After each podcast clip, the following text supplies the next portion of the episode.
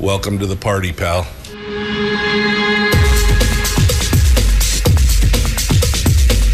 The, the Michael Dukes Show. The greed and the entitlement is astounding to me. What more could you want from a low budget radio program? This is a dumpster fire. That was just BS. It is time to get a new perspective. We know just what you need, and we've got just the cure. Open wide and prepare for a steaming hot cup of freedom. I just don't fathom it. The Michael Dukes Show, streaming live across the world. Yeah, across the world on the internet and around the state of Alaska on this your favorite radio station and or translator. It is the Michael Dukes Show. Good morning. Are you ready? Are you ready for a big day? Today is a big day. This is a packed show today. Um, in fact, we are going to be uh, diving down into it deep and long. Uh, we're starting off, of course, as we do every Tuesday in hour one. We're going to hit some headlines. I got a few things to talk about, a few thoughts on the election. Uh, this is what you would call shower thoughts, uh, but we're going to talk about that here in uh, in just a moment. And in just a moment, and then we are going to dive into it with uh, Brad.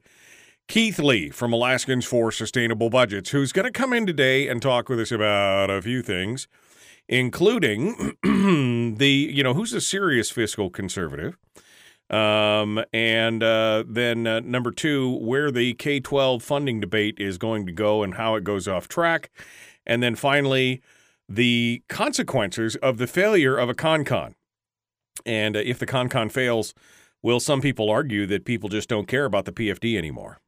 Because that could be one of the arguments. You know, if people don't, if we don't pass a con-con they could say, "Well, see, see, they don't they don't care. They they don't care anymore about that." No. So Brad and I are going to talk about that here in hour one this morning, and then we're going to dive into it uh, in hour uh, two with a candidate, Brendan Carpenter, who's running for House District 27, uh, which is down in the uh, Mat-Su. That's the district currently being held by David Eastman, and um, we're going to talk with uh, we're going to talk with him. We are now one week from Election Day. Uh, today is uh, seven days now before the countdown. And so you got some last minute decisions to make. And uh, this might be one of those that you want to ask yourself about. It'll be interesting to see what the differences is. District 27 currently um, only three uh, three candidates running for that office. All three of them Republicans. So we'll see what uh, we'll see what comes out of that.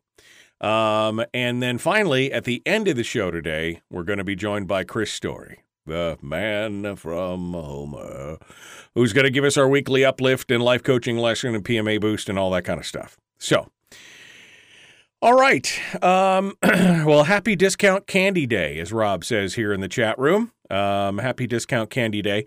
Uh, that is the day after Halloween. And uh, they, got real ambitious last night. My house is way off the beaten track, and we never get uh, trick or treaters. Last night we had trick or treaters.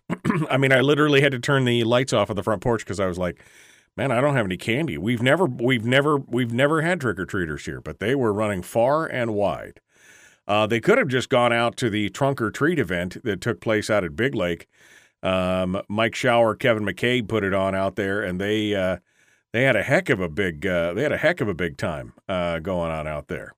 Um, and it was uh, they participated in that big annual tradition that the Big Lakes Lions Club puts on uh, out there.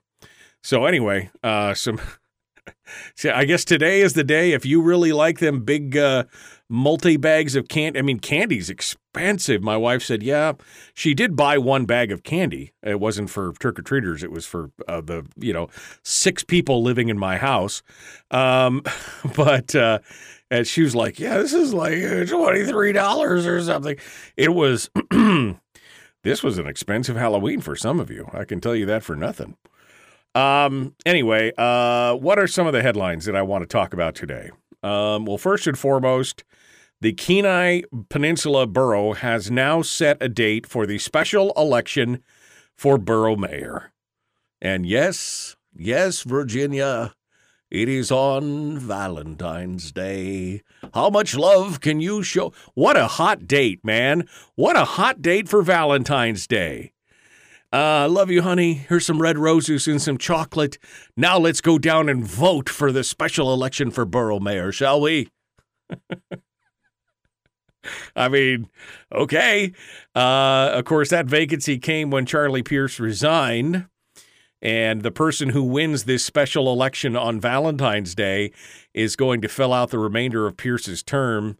Uh, Mike Navarre apparently is uh, in the hot in the catbird seat for the short term, but um, in just what is it one, two, three? I guess three months now, there'll be uh, that that that big date on Valentine's Day. Now, of course, everybody's hearing, and even Suzanne Downing mentioned it in her piece this morning, that uh, Senator Peter Micciche, the Honorable Senator Peter Micciche, uh, may file for that seat. And uh, that was kind of the point all along uh, for him not running again, is kind of what I heard. It was even before Charlie had decided to resign. Um, but we'll see what's going on. I mean, can you imagine a Valentine's Day? Valentine's Day voting Valentine's Day voting. Mm, man, that is a match made in heaven right there, right? That is a match made in heaven. I mentioned this yesterday, but I mean, I was just kind of so. Uh, I mean, I was just kind of, you know, shaking my head over this. I received this email uh, when it was put out. Um, uh, it was an email um, uh, that basically uh, talked about this new uh, this new um, ethics complaint. That's what I was looking for. I was looking for words, Dukes. Use your words. It was an ethics complaint that um, that popped out uh, for Representative Sarah Vance, and it, and the ethics complaint was that she dared I was just look. I was actually looking for the actual letter so that I could read parts of it to you here. Um, and uh, I just hold on a second here. I wanted to get. I wanted to make sure that I had the letter up here in front of me. Is it? Is it? Can I find it real quick? No, I can't find it real quick. Doggone it. Okay. Anyway, the story is up on Mustread. She's got she's got a big chunk of it. But I surprisingly I got the I got the letter that came out of the I don't know, I was on somebody's mailing list as a, as a media outlet count or something. I don't know. Anyway, a complaint was filed in uh, by an anonymous man in uh, Sarah Vance's district, and the complaint uh, was sent to the Legislative's Ethics Committee, and that said that uh, Sarah Vance said in her campaign ads that she would defend Alaskans' God-given constitutional rights. Now, uh, okay. I mean, they, that doesn't seem. Now they filed it on the uh, on basically on the long held separation of church and state in the Fourteenth Amendment. Now, ironically, that's not what the Fourteenth Amendment says. Uh, the church and state thing is was on a letter to Jefferson. That blah blah blah. I mean, we could go into the whole thing on that, right? But basically, the complaint filer said that She promised uh, that what she promised in protecting people's God given constitutional rights violates the constitutional freedom from religion. And uh, here's the irony of this whole situation the Legislative Ethics Committee um, has no standing, has no jurisdiction regarding potential issues of constitutional violations. Nowhere in the ad uh, or the complaint itself, it does not allege that the use of any state resources by the representative as part of or in the allegation. So there's no saying, I'm going to use state resources to fight for your God given rights. I'm going to, st-. there's no allegation involving the use of state resources, which immediately the state, you know, the, the legislative uh, ethics committee is like, well, we can't, that has nothing to do with us. So this is a new form of political warfare. Um, we talked a little bit about this when we were reviewing some of the stuff from Sarah Palin here earlier this week or earlier last week when we were talking about that's how she, you know, that's that's what really forced her out of office was these never-ending ethics complaints that were being filed against her personally by Andy Mc, uh, Andy McDowell and a bunch of other people. Like every week, it was a new legislative or it was a new ethics complaint, which you have to respond to, and you have to have an attorney, and you have to do all this other kind of stuff. It this is just a modification of that type of warfare that we're talking about. Uh, this is a new form of campaign harassment, says Downing, um, where you can file an anonymous complaint in the Legislative Ethics Committee, completely bypassing APOC. Right? APOC doesn't have you don't have to declare any efforts uh, in doing this. You can do it anonymously as a private citizen um, and basically tie up state resources and take the candidate's attention away from the race. That's what this is about. I mean, how many times has every president, regardless of political party, said "God bless America," you know, or "God bless the United States" at the end of their thing? That uh, you don't see them filing an ethics complaint at the federal level for that. I mean, it's this is just more shenanigans, more shenanigans, and of course, what I love about this whole thing is the anonymity of it. That's the most irritating part of the whole thing.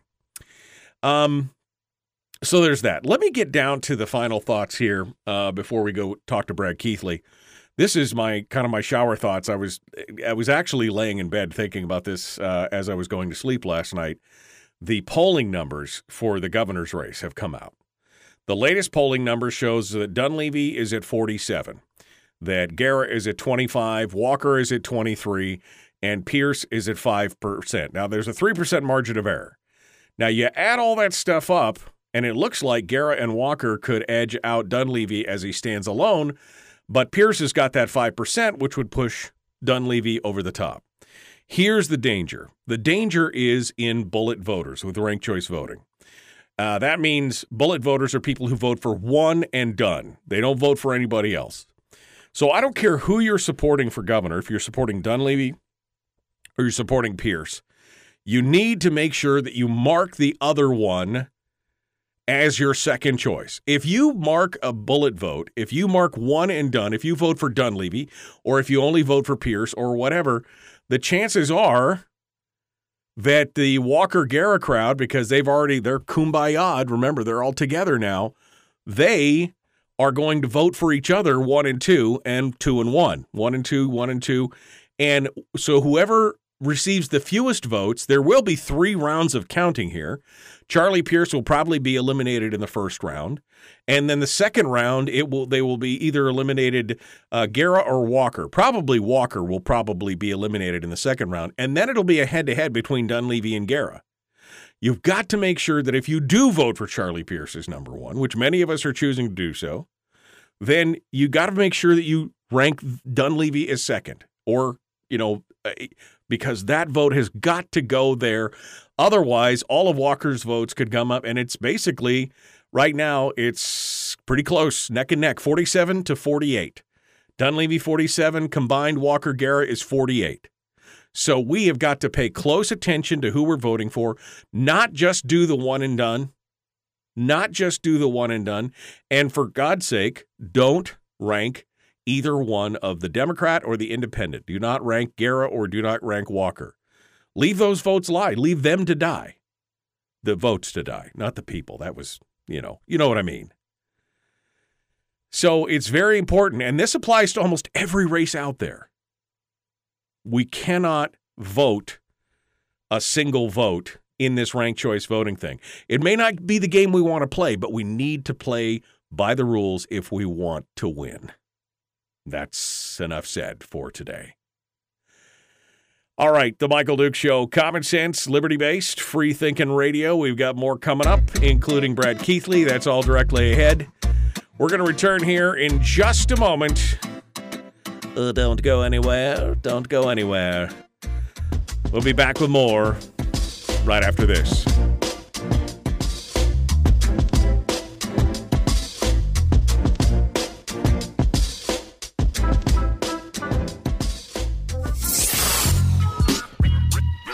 Is that?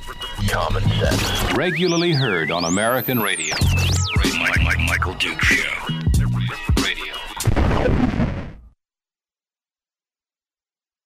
Oh, I suppose that I probably should send Brad the. Uh, I probably should send Brad the link to today's show. That's what I forgot. To, I forgot to. Do. Sorry, Brad. Sorry, Brad. I know that I forgot something. Um, all right, there we go. Brad's just probably been waiting in the wings, waiting for me to do my thing here. Um, okay. Um, the bots found us. Uh oh. Oh, I'm sorry, guys. Let me boom. Let me fix that right there. Uh, all right. Uh, okay. I think I did that. I think I blocked and reported everybody that needed to be blocked and reported. So what happens when I'm not watching the uh, I'm not watching the chat room immediately. All right, uh, Brad Keithley uh, is joining us. Alaskans for Sustainable Budgets. He uh, is. Uh, I see he's in the. I see he's in the chat room or in the green room right now, uh, doing his thing. I also see Brendan Carpenter is on. He's our guest at seven oh five. Um, but I see he has joined the stream um, and is in the green room as well. We might uh, be checking it out. Yeah, Brad's over there. Just he was sorry, he was busy combing his hair, uh, getting things ready. I just thought you were trying to send me a message. Yeah, I'm sorry, Brad. I'm done with you. Just get off with you. Off with you. No, I just I forgot, man. It's like a million things going on in my brain here in the mornings. Here, uh, you all um, you all ready to rock and roll this morning? I am now that I've got my voting instruction. I I I, I think I can. Well, I think I can follow it. You you said you were done for, but you're done for today. You're going to repeat it tomorrow and the next day. I'm going to have to repeat it, aren't I? I mean, I really am because I, was thinking about it last night. It wasn't as close before. It was like 51 percent. Um, 51% Dunleavy in the previous Dittman poll, I think it was he was over 50%. And so it was a pretty much thing. And you know, you expect things to tighten up as more and more people make a decision coming up into election day. Um, but this was, I was just laying there last night thinking, boy, wouldn't it be just a shame if people voted? They were so hacked off at Dunleavy that they just voted for Charlie and that was it and it was by it was by one point or something. I mean, this is going to be in a four way with the three rounds. This is going to be a tight deal. Yeah, and frankly, Michael, this may show where the the importance of Charlie making the fourth spot as opposed to Gara making the fourth spot. Uh, Gara's yeah. voters were much more likely to bullet. I think are much more likely to bullet vote. Uh, Charlie's voters are much less like, or much more likely to to go down the ballot and and rank. And so, um, I mean that that issue, which we talked about a lot at the time of the primary, uh, I think uh, is showing its uh, importance now. Yeah, no, I uh, um, I I think that it is definitely an important thought. You've got to think about it. What did what? I'm sorry, I was just scrolling through the.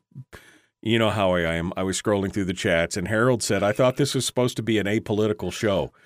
Buddy, where have you been? I mean, where where have you been this entire? I've been doing this for twenty. When at what point did anybody ever say that this was apolitical? I am definitely political. Uh, Michael, yeah, Michael, you're, you're, you're feeding the trolls. I know, again. I know. Shh, don't feed the trolls. Um, I just sometimes I'm like, sometimes he says the most outrageous things just to be like, what? To, uh, to get on the air. Yeah, to, to get to, exactly to be to exactly, be the troll. Exactly. I just like okay. Um, all right. um, so we're ready to take off and talk about all these things uh, here this morning, including. Uh, wow. So, I mean, the the whole serious fiscal conservative thing. I mean, I, I'm I'm ready to talk about this and jump into it. Um, but we're we gotta get we gotta get going. All right, so I'm gonna put you back in the green room for a second here, Brad. okay. I gotta read the rest of these. I'm way behind on all. I have no idea what anybody has said this morning, and I only got 40 seconds here to figure this out. Um, I see Brendan is in there. Uh, Brendan, you have to enable your camera. Uh, I could see you're in there, but I can't see your face. Hey, I see something's coming up. Um, all right. Uh, thought you wanted to change the players. Of course, I want to change the players. Um, um, Jim, it's called lawfare. Jim talked about the all the all the uh, ethics complaints. It's called lawfare. It's warfare. I mean, that's for sure. Uh, all right. Well, apparently, I'm not going to get to all the things. I'm not going to get to all the things. Here we go. The Michael Duke Show, Common Sense, Liberty Base, Free Thinking Radio. Brad Keithley, our guest. Let's get to it and get her done.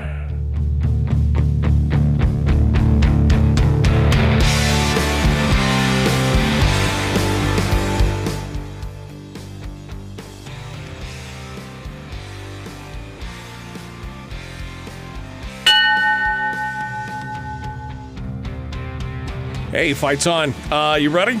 We're gonna uh, we're gonna dig into this.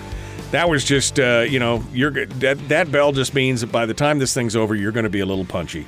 You're to be a little punchy. One too many hits from the head from Brad Keithley, who is to come in and straighten. He's to straighten you all out, man. Straighten it all out. Uh, good morning, Brad. How are you doing this morning? Michael, I'm doing great today. How about you? You know, uh, no complaints, no complaints whatsoever. Um, all right, so yeah, I don't know. I, I, if you want to comment on my little uh, shower thought there on the way out the door, uh, you can um, because I think that that's important. We're going to have to repeat that pretty much every day between now and election day to remind people that, you know, again you may not like the game, but you have to play by the rules if you want to win. I don't like ranked choice voting, but it's here, it's in the system, and we've got to utilize it and and and work the system if we want to win to change the players or to at least protect our position on some of this stuff. Well, because everybody else is, is playing the system, right? I mean, yeah. we've seen the we've seen the ad from from Heidi and from uh, uh, oh, Les's running mate, yeah, Jessica and, Cook and Heidi Drygas, yeah we're, and you we're know, rank us, together. Rank us one and two. Yeah. and and so and so if you don't play the game, if you don't if you don't engage in what uh, ranked choice voting sets up, uh, and you bullet vote, then you're you're letting others who know the rules and and are playing the game win. So well, it's it's it, it, it's not it's not that you're doing something it's not that you're doing something you shouldn't. You're doing something that the rules encourage you to do. Right. Well, when Dr. Fred Van Bennekom came on the program to describe ranked choice voting and explain it to us, he's an expert from the Great Book uh, Great Book Institute that we had before, and he said that there are places down the lower 48 who have utilized ranked choice voting, and candidates did come together and like in threes and fours and said, rank all of us together. Choose one to four. You know, if if Sarah Palin and Nick Begich had done the same kumbaya thing that Jessica Cook and Heidi Drygas just did, and said, "Vote me for number one," or "Vote me for number one," and vote me for number two, and me for number two, and just don't rank the just don't rank the blue.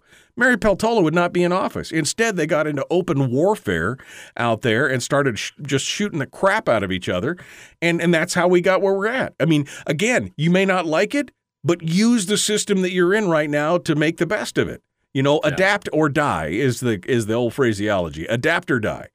And that, that's that's exactly right, and that's and and and that's a great example. Peltola or uh, uh, Palin and Begich is a great example of what happens if uh, if if the Republicans, if the Dunleavy and and and Charlie supporters don't you know play the game as well. Yeah, we're end up we're going to end up in the same place. Yeah, absolutely.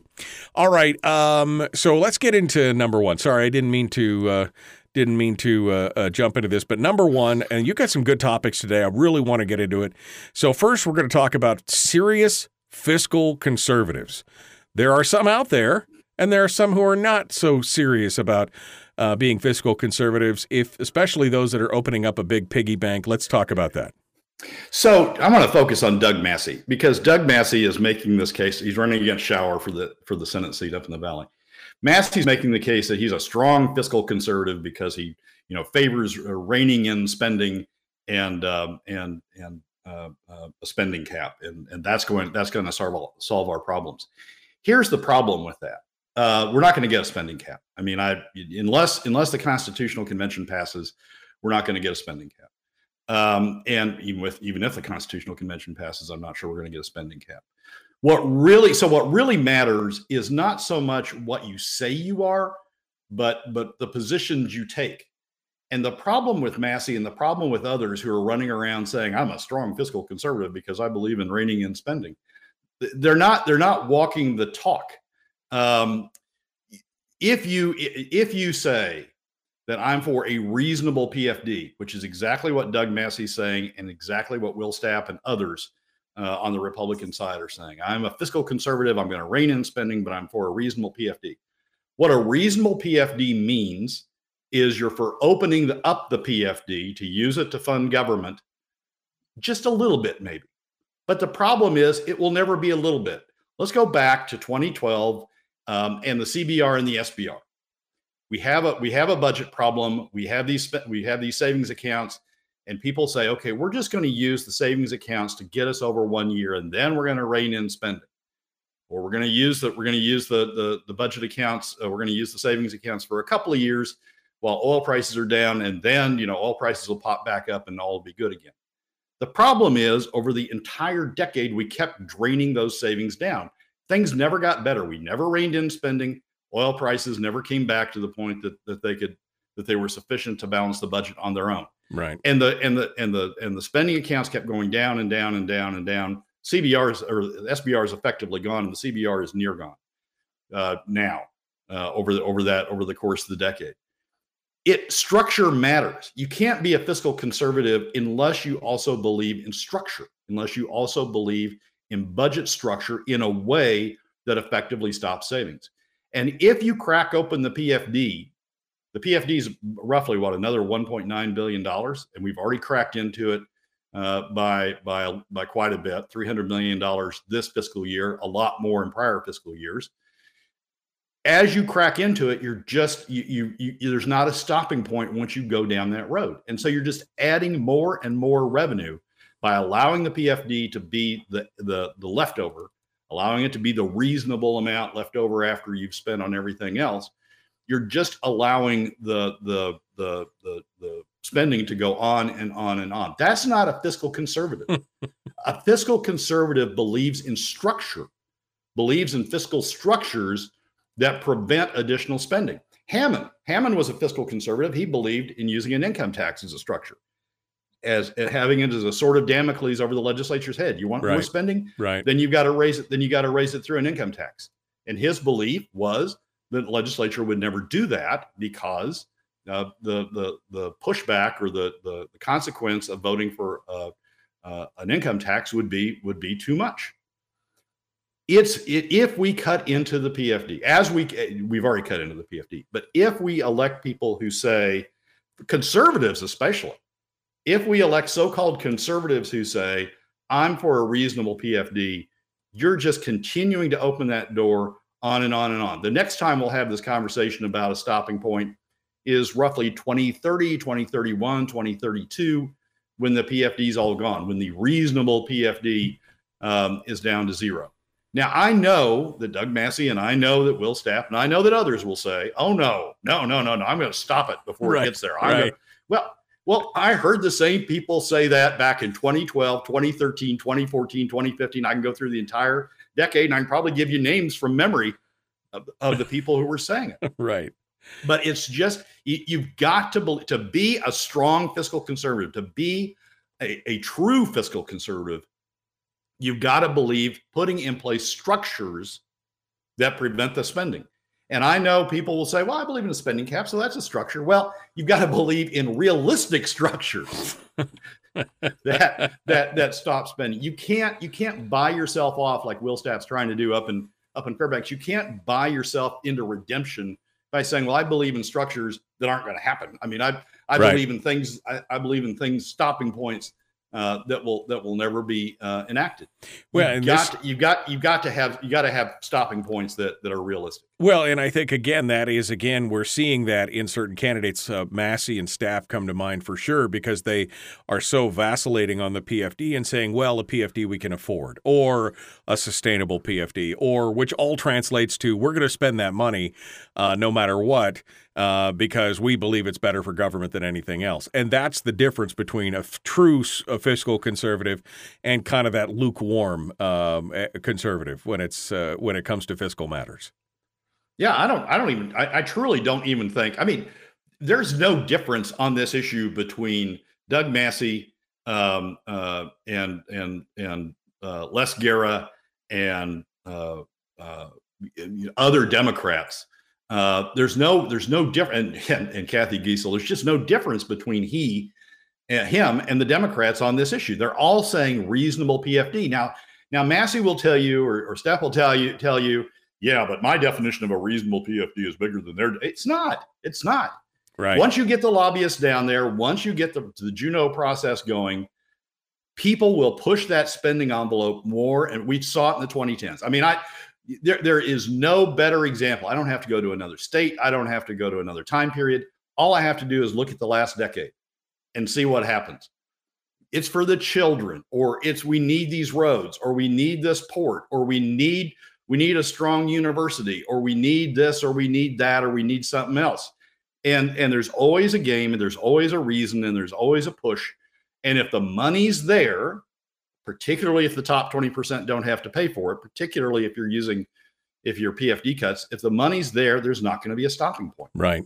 Right. So so you've got so you don't have you you, you can't I mean Doug Massey legitimately can't claim can't legitimately claim to be a fiscal conservative when his position is exactly the same as as Matt Claman's, uh, Les Gara's, anybody else's. I mean, it's just th- there is no stopping point and and and you've got to if you don't have a campaign if your campaign is platform is not set on a structure a realistic structure that stops revenues stops spending like taxes or like or like you know a, a, constitutionalized pfd or just no no cuts to the pfd if it's not set on some sort of structure then then you're not really a fiscal conservative you're just a you're you know I have a friend uh, uh, in, in, my business career who used to talk about round heels, and what he meant by that were, were, business people who would always just sort of rock back and say, "Okay, well, you can spend that little bit more and spend that little bit more." yeah.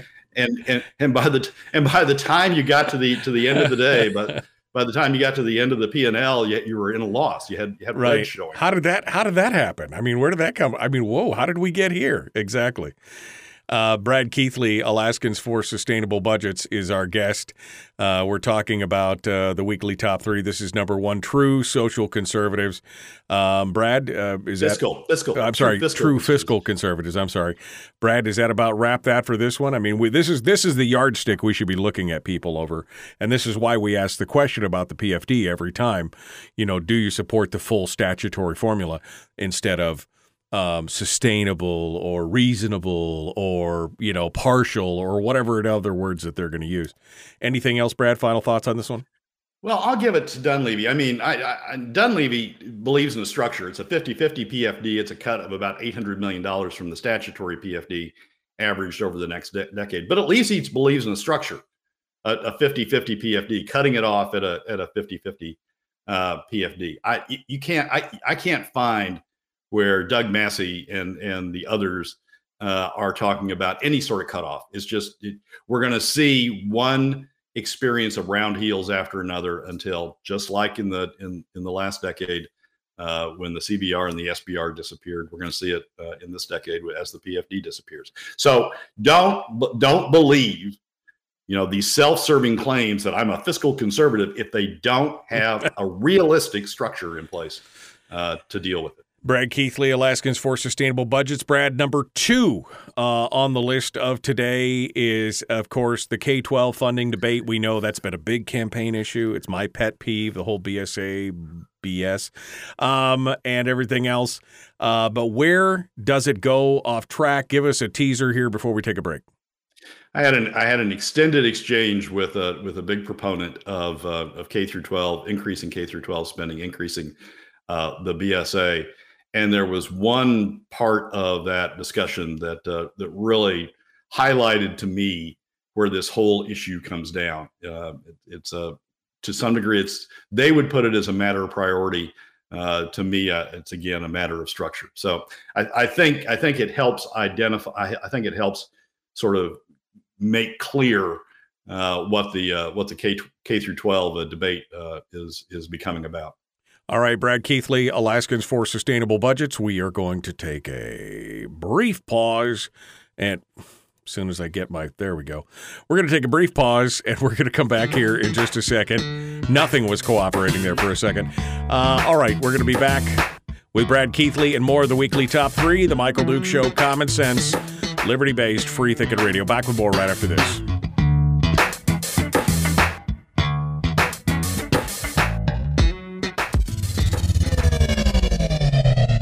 Now you're cooking with gas.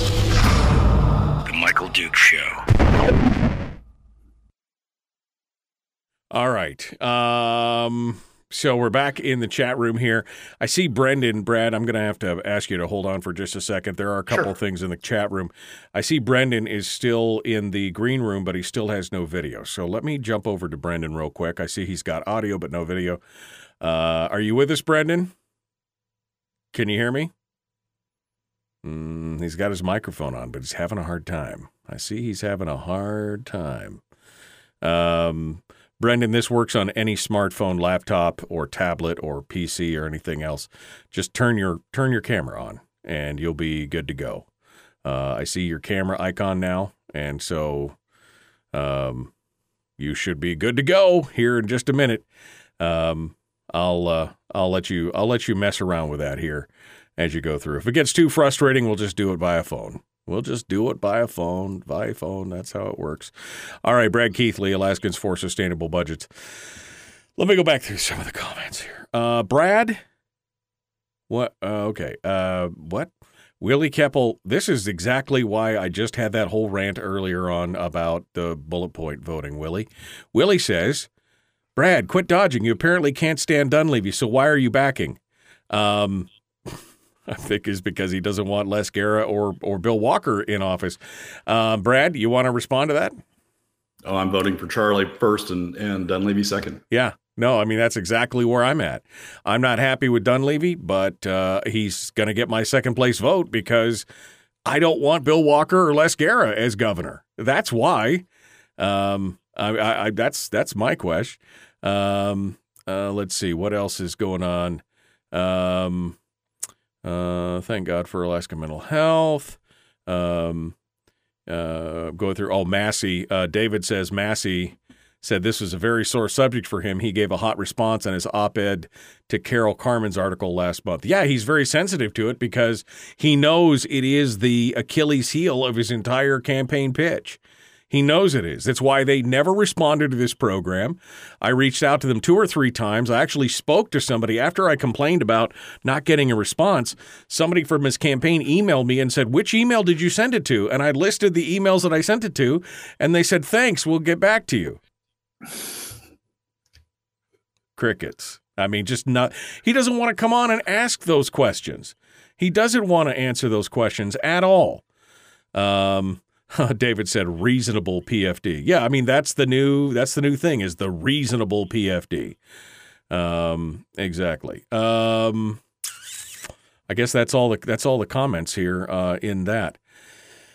Uh, you know, some of these we're probably just going to be stuck with. I mean, the Will Stapp thing, it's probably going to happen. Now, the question is, does he get subsumed by the pod people once he gets down there? The Kathy Giessels, John Coghills, uh, you know, Bryce Edgmons and and and Bert Stedmans of the world, or does he stand strong uh, for his constituency? Mm, I don't know. It remains to be seen. I guess we'll put it that way, Brad. Well, that's he's a Steve Thompson successor, right? I mean, so that's Steve a hard Thompson. district anyway. I mean that that's what that district is. That district is producing Steve Thompsons and Bart LeBons. That's what it's producing. Yeah, it's a. I mean, it's a it's a, a top twenty percent district. It's it's sort of like the district that uh, that uh, that Giessel's in. Um, you know, they they it's it's the one that produces people who say, "Don't tax me to pay a PFD." when in fact that's not that's not what's going on. We had a whole segment on that last week but it's it's a top 20% district that you know their priority is avoid their priority is avoiding paying for government. Even if government grows even if the consequence is government grows as long as they don't have to pay for it they're fine with it. Um, it they would like to be able to direct to direct the spending the government growth in the direction that they like uh, i think will's deal is infrastructure but it's but but that's the that's that's where that segment sets. Right. Don't don't make me pay for it. You can spend whatever you want. Just don't make me pay for it. And as right. long as you don't make me pay for it, go at it. Yeah, exactly. Uh, so, I mean, that was Steve, and it, to some degree, it's Bart. So, yeah, no, but I mean, that's again, that's the difficulty because that's what that district produces. The districts but, are are very much kind of a purplish color. They're a deep red plum. That's what they are right there but here's the deal: let's not turn a valley district a valley district into that. Let's not. Yeah. Let's not replace Shower, who is a strong is a strong fiscal conservative, with somebody like Massey, who's just a you know one of those Fairbanks. Got to go. Here we go.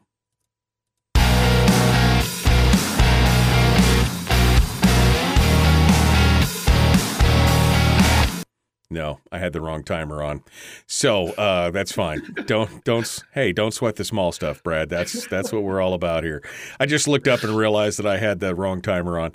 Uh, okay, uh, so we still have about forty five seconds, but that's exactly it. Uh, you know, th- this is what we're going to get in these districts, and if we can incrementally bring it back more towards a true sound fiscal conservative, we'll do well. Um, and I think Will is young enough that maybe he can you know be be con- persuaded in that regard. Go ahead quickly. Well, well, let's just not lose any more. I mean, let's not let's not Steve Thompson's district. Okay, well, yeah, exactly. let's just not lose. Let's not lose Showers district. Okay, got it. Yeah, and I agree with that definitely. And I think Massey, I think he's gotten a lot of heat over this. So we can continue this here in a second. Here we go.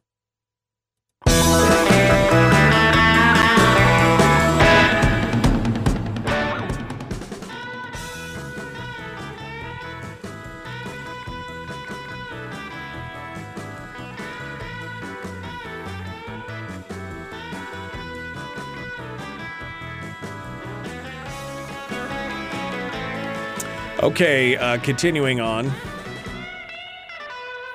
Brad Keithley, our guest, Alaskans for Sustainable Budgets. We're into the number two slot for the weekly top three. And that, of course, is where this uh, whole K through 12 funding debate goes completely off the rails. Brad was having a conversation with somebody about this, and uh, he wanted to discuss it this morning on the weekly top three. Brad, go ahead. So, so in this conversation, the person said, you know, we need to expand K through 12 spending and, and we need to expand the BSA and we need to do all sorts of other bells and whistles. My response to that when I get into a conversation like that is, okay, who pays? Um, because sometimes it will sober people up and then, oh, we have to pay for it. Oh my God. Well, yeah, who is going to pay? And and when they say, well, we'll just have to cut the PFD a little bit further. Okay, so you want lower and middle income Alaska families to pay for increased K through 12 spending and let the, the top 20% to get off scot free? Do they not go to schools? Do they not share in the benefits? I mean, a, a lot of top 20% businessmen tell us that uh, that expanding K through or increasing K through 12 spending is important. So it must be important to them, but you don't want them to pay for it. Well, yeah, I, I guess I, I, guess I, you know, want some. I guess I want uh, something else to pay. I don't know what, but we must have increased BSA. And and here was the here was the point we finally got to. Um, I went through all the other. Do you want oil companies increase? I mean, two years ago, Alaskans turned that down 58 to, to 42. So that's not going to happen. Uh, do you want an income tax? Look, people say that uh, an income tax isn't going to happen. Sales tax isn't going to happen. So who's going to pay for for this? Well, the, the response is whatever it takes. Whatever it takes. It's a it's a priority, and whatever it takes. If it takes PFD cuts, if it takes all, whatever it takes, we, we need to we need to spend on it the the and that to me is the core of the problem. What we don't we don't have we don't have people who took accounting courses out there in the world. We don't have people who understand that when you add something to the left hand column, you've got to add something to the right hand column. Right. Add something to the right. spending column. You got to add something to the to the to the revenue column. And and and and what you add to the revenue column makes a huge world of difference if you add it by by additional PFD cuts, then you're taking it out of middle and lower income Alaska families. The top 20% are, are, are skating by. If you say you're going to take it out of oil companies like Les Gara does, it's not true. I mean, look at the look at the vote that we had um, uh, two years ago in in Proposition One. If you say you're going to take it out of uh, out of income taxes, yep, show me where the where the support's going to be uh, for that. So it's the the whatever it takes crowd uh, is is the problem.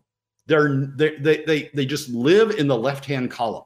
They just live in the spending column and just completely ignore the the right hand column as if it you know as if it doesn't matter, doesn't exist, has no real world consequences. Nobody has to lose money. Uh, just you know, ferries are going to come up with the additional money to to to pay for what they whatever they want. In these conversations that we have with people, it's important to talk about the left hand and the the left hand column and the right hand column at the same time with equal importance. Yep. And and and it begins to sober people up, I think, when you when you have that conversation and and say who's going to pay. I mean, in this case, in this case, a big part of the pitch for K through 12 increased K through 12 spending was, well, it's important to you know, it's important to get kids ready for jobs and it's important to get kids ready for uh, the community. It's important to you know to to to develop them educationally, develop them mentally, develop them uh, uh, uh behaviorally. Uh, to to have that additional school. Okay, so you want to make their lives better by making their parents and their family life worse by taking money out of middle and lower income. All these kids you want to help. Right. You want you want them to pay for it. Well, you and you're, you want the, you want the top 20 top 20% to skate. And not just the not just the not just the adults, the children are all being taxed. Every one of those children are being taxed at a tremendous rate with the PFD taking. That's something we all forget. Yep.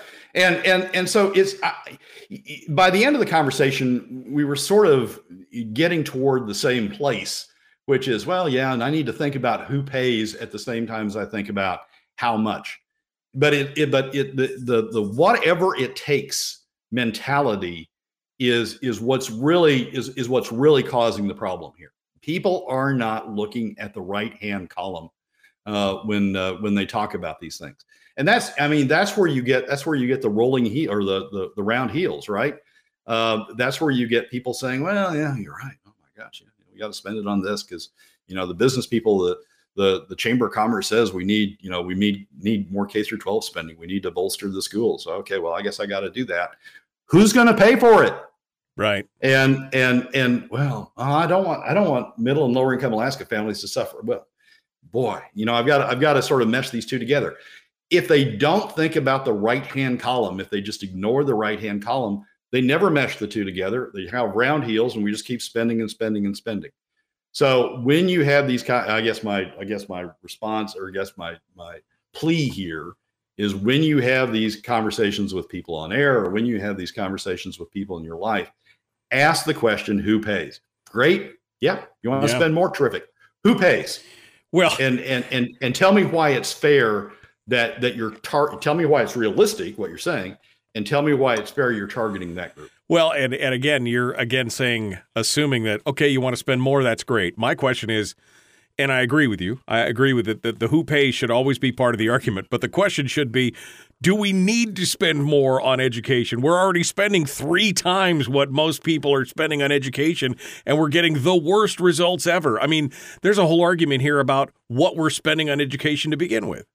I don't I don't disagree with that at all, Michael, but it has to be all Alaskans that are engaged in that conversation.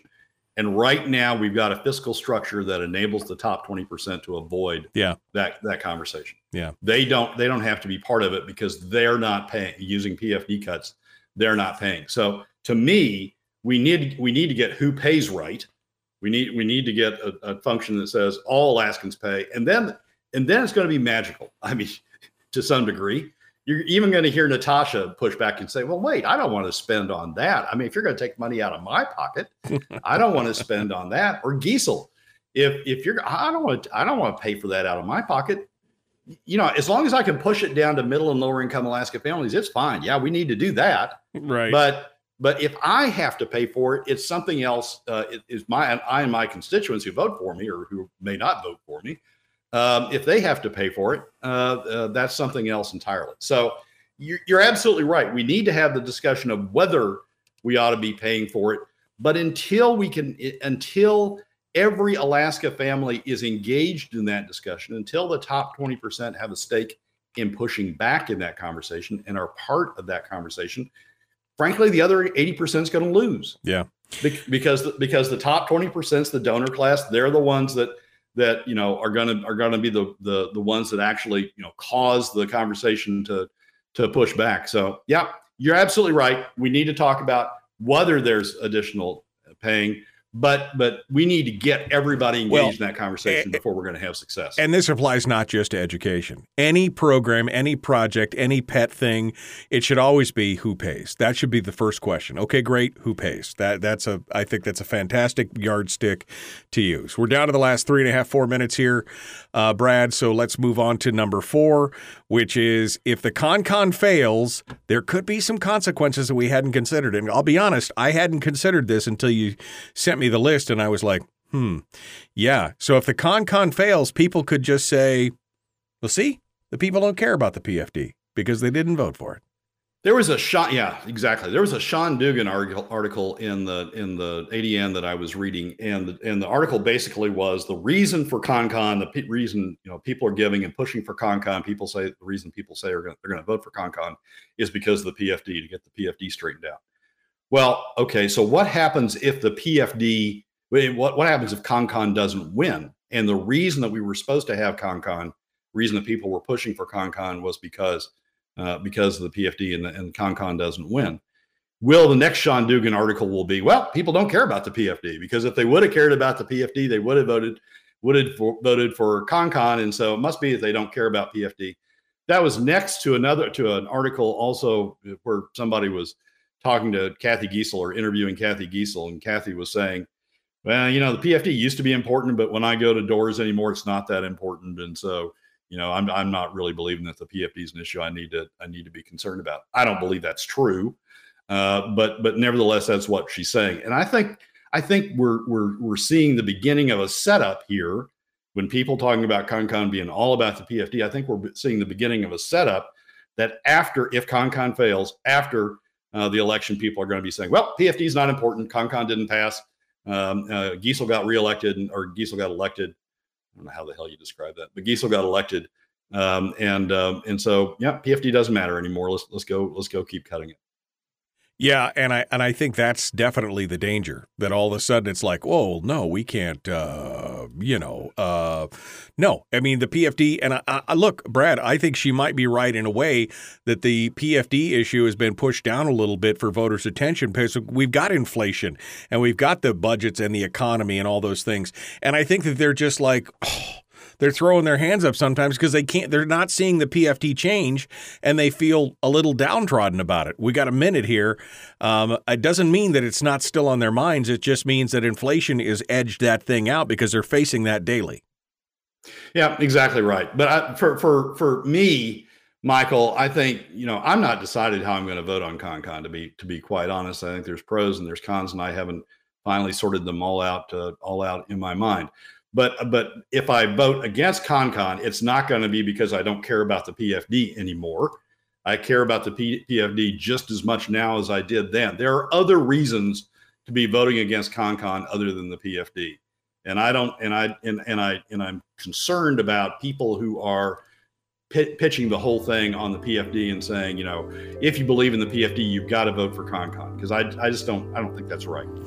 Brad Keithley, Alaskans for Sustainable Budgets. Brad, thanks for coming on board and joining us today. We appreciate you being part of the show.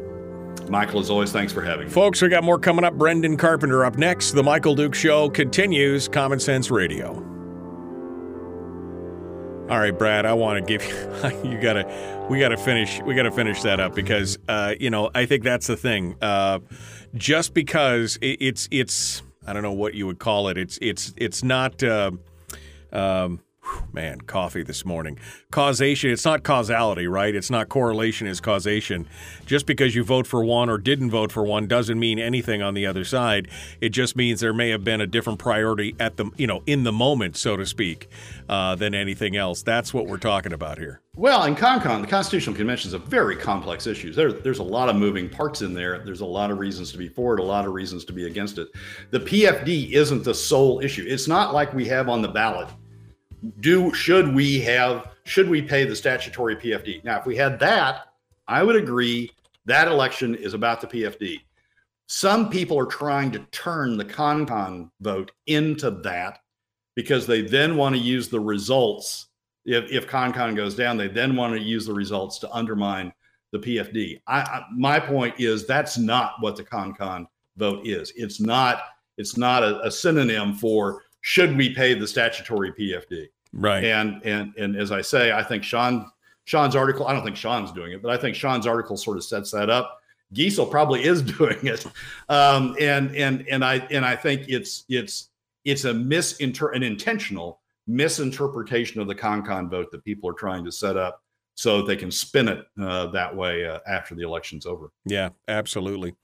Brad, final thoughts here as we come down into this. I mean, you'll be with us on election day, but final thoughts for folks who may be going early to the polls. Any exhortations or advice for people who are going into the booths here and trying to make these decisions? Yep. First off, uh, you're exactly right. Uh, don't bullet vote uh, where you've got choices, uh, conservative, uh, a number of conservative uh, choices. Rank those choices. Don't bullet vote, or it's going to come back to haunt us, as you were describing the first segment. Segment second is look for true fiscal conservatives, conservative fiscal conservatives that that believe in fiscal structure as much as they believe uh, structures that allow you to rein in spending, that allow you to hold back revenues as as much as they believe, as much as they say they believe um, in restraining spending. Structure is as important uh, as, uh, as as words um, uh, in this case. So, especially in the Doug Massey race, don't don't take Doug Massey's claim that he's a fiscal strong fiscal conservative at face value because he's not. When you strip off that veneer and you see what he's doing with the PFD, he's in favor of of opening up a whole nother pot of worms in ter- or pot a can uh, of worms in terms of uh, additional revenues uh, as much as Les Gara, as much as Matt Claman, as much as uh, Zach Fields. Right, exactly. Well, again, you want to know about people, just look at who's supporting them, and that'll make uh, that'll make all the difference when it's all said and done. Brad Keithley, Alaskans for Sustainable Budgets, and I'm surprised you're still. I'm surprised you still are undecided on the ConCon. I'll say that. Uh, because I mean, I was early on, I was against it, but I've come to realize that there's a cost to doing nothing just as much as there's a cost to doing something. Here, here's my concern. My concern is it takes the pressure off resolving the PFD. That that that we then say, oh, the PFD is going to be resolved in the ConCon. We go two years continuing to talk about the PFD's issues off in the ConCon. We don't have to worry about it now. Then we have the ConCon. Then we, you know, if anything comes out, then we have to vote on it. May get voted down because of all the stuff that's been put in it and we're five years down the road and we still haven't focused on the PFD because we've kept putting it off, waiting on the ConCon to resolve it. I um, that's that's sort of my fundamental concern. Are we really going to get anything uh, other than additional delay out of uh, out of the ConCon? Right. All right, Brad. Well, thank you so much for coming on board. As always, pleasure to talk to you. Thank you for being part of it today. Michael, as always, thanks for having me. All right, uh, Brad Keithley, Alaskans for Sustainable Budgets, our guest. Um, I see Brendan still here in the uh, green room, but with no picture. So let me go over there real quick and see if Brendan, are you there? Can I hear you? Can you hear me? The answer looks like that's a big old no on any of that. Looks like Brendan is having tech issues this morning. So, uh, Brendan, if you're listening, I'm going to go ahead and uh, uh, I'm just going to go ahead and uh, give you a call. We're going to do that. Uh, we're going to do this the old fashioned way. How about that? We'll do this the old fashioned way. And uh, that'll be with, uh, with the phone call. With a phone call. So let me dial up and get Brendan on the phone real quick. And uh, we'll see if we can uh, get him uh, squared away. How about that? Cash me outside. How about that? All right, Brendan, uh, phone's ringing right now ready to uh, to take your call and see what you have to say. Um, we'll see what we can come up with. Um, Bill says, "So you're saying we're fighting a losing battle, Brad? Hmm. Maybe a little bit of that." Um, I couldn't make it to the phone. Sorry about that. Um, I don't know. Brendan is in the chat room. Brendan, if you can hear me, Brendan, Brendan, if you can hear me, answer your phone. Okay, we'll just we'll do we'll do it that way. Uh, uh, call on the phone. Okay, we'll try that. In fact, I'm just going to kick him from the room. There we go. Kick him from the studio. We'll try that again. Uh, all right. Uh, folks, like and share this show. Like and follow the show page. If you could, uh, if you could follow everything, that would be great. Um, and do all Hello, the. Michael. Good morning, sir. How are you? I'm good. Good. I don't know what the problem was. I could see you. I could hear you. Um, well, in I, order to get in that room, it said it had to be up. So yeah, no, I don't know what the deal was, but uh, probably my phone. We've got I'll it. take the blame. Yeah, well, you know, it's technology. What are you going to do? All right, Brendan, we'll hold the line. We're going to be right back to you here. Don't go anywhere. I uh, got you uh, on hold right now. We're going to come back to you in just a hot second. The Michael Duke Show could woo. The Michael Duke Show continues. It is your home for common sense, liberty-based, free-thinking radio. Uh, please like and subscribe on YouTube. I'm actually going to clip out that little blurb this morning about ranked choice voting and put it up on YouTube as a as a short so you guys can share that with your friends and family. I'll put it up on the Facebook page later. All right, here we go. Hour 2. Common Sense Radio.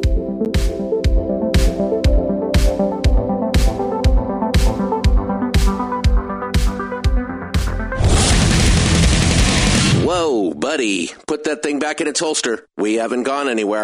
I don't understand. Check out the Michael Dukes MichaelDukesShow.com for information on how to get access to the podcast. Welcome to the party, pal.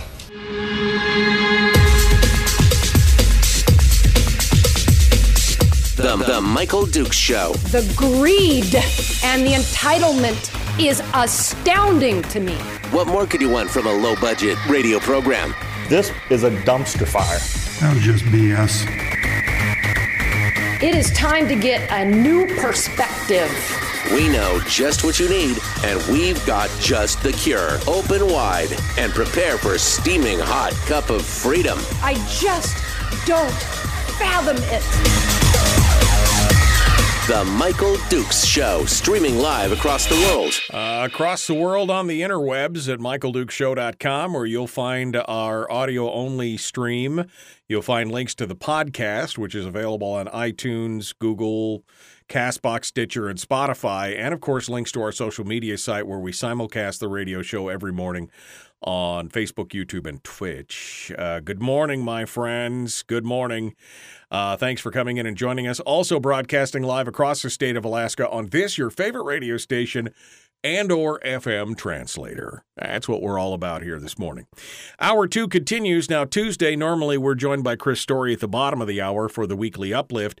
That has been moved to the final segment of the show, giving me enough room to bring on another candidate for office.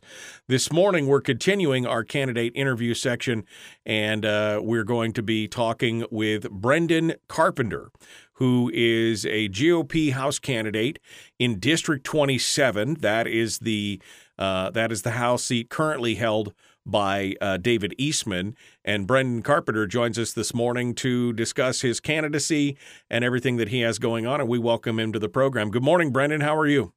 I'm good, Mike. How about you? You know, no complaints, my friend. Every day above ground is a good day, as they say. So thanks for coming Amen. in. Thanks for coming in and joining us. Um, all Thanks right. for having me. Well, let's get started. Let's find out a little bit about you. Uh, this is your okay. first trip onto the show. So what? Uh, no, it's my second. Oh, is your second? I must have had you on before. Okay, I you did. so many candidates, Brendan. At this point, I, the only reason no only reason I remember my own name is because it's in the logo underneath myself here. So, um, I t- get you. Tell us, uh, tell folks a little bit about you, uh, who you are, where you are, where you come from. Give us a little bit of background. Uh, I was born in Anchorage and I moved to Wasilla when I was nine years old, and I've been here ever since. So I was raised in the valley, uh, lifelong Alaskan. I graduated from Wasilla High School in '87, and joined the Marine Corps.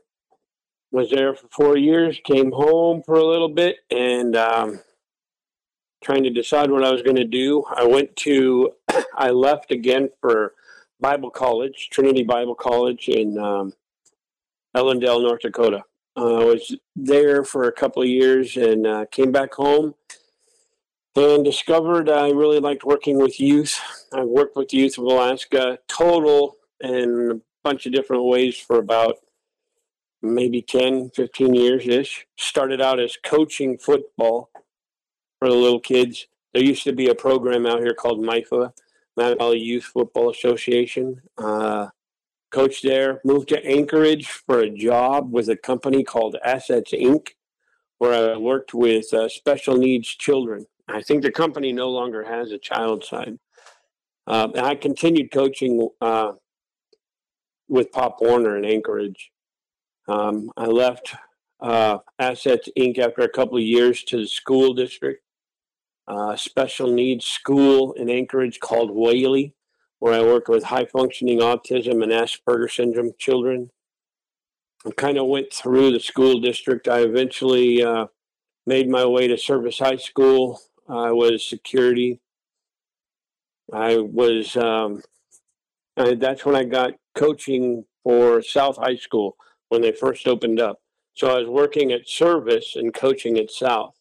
that that was uh, kind of special, I guess, in a way. Right. Some people some people didn't really like that with the rivalry that was going on with those two schools. Right. Uh, I left the school district and worked for at, at the uh, military Alaska Military Youth Academy for for three or four years, and then um, kind of off and on tried to start working for uh, myself. With uh, we spoke about this last time. Maybe you'll remember how I do epoxy. I resurfacing countertops, Right, making right. tables and stuff like that. Yeah. That is uh, that is a that is a secret passion of mine that I'd love to take up one day is uh, that kind of stuff.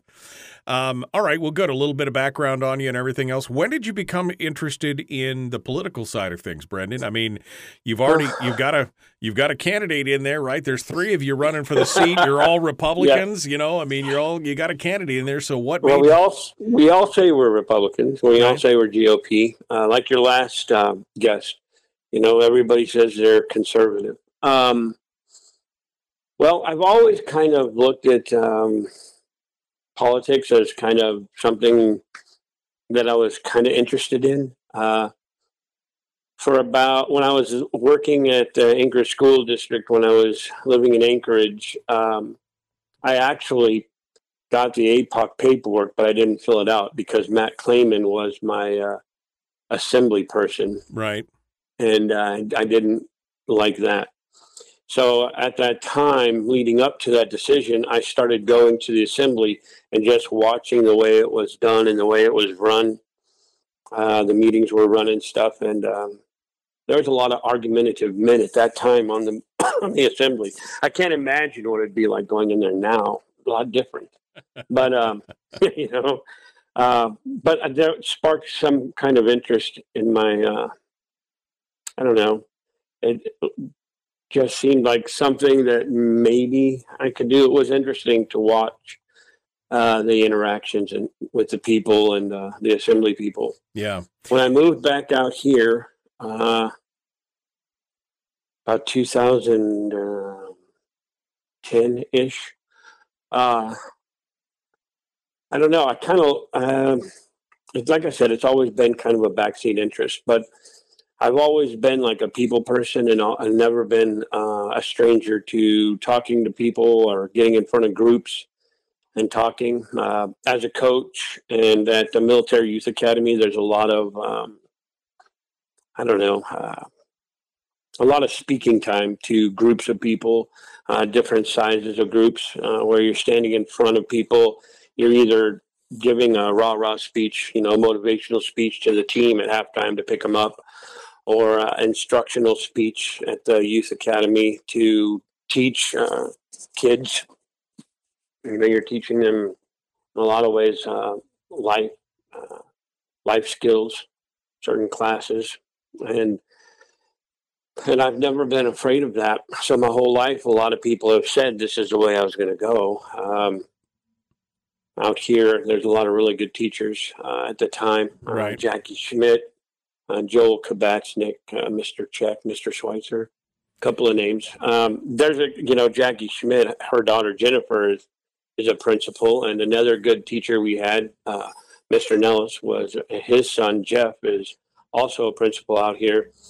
And so they all, a lot of those teachers had talked to me, that, you know, kind of a running joke. You're going to be a pastor, a salesman, or a politician, and it, you know, when you're all grown up, Yeah. Brendan, if you're not if you're not preaching behind the pulpit or in office, then you've messed up somewhere really, Right. really big. Well, what was You the fi- what was the final straw here, Brendan? I mean, you know, eventually. My final straw Yeah. that I, you know, a guy like me doesn't just jump in. I don't know.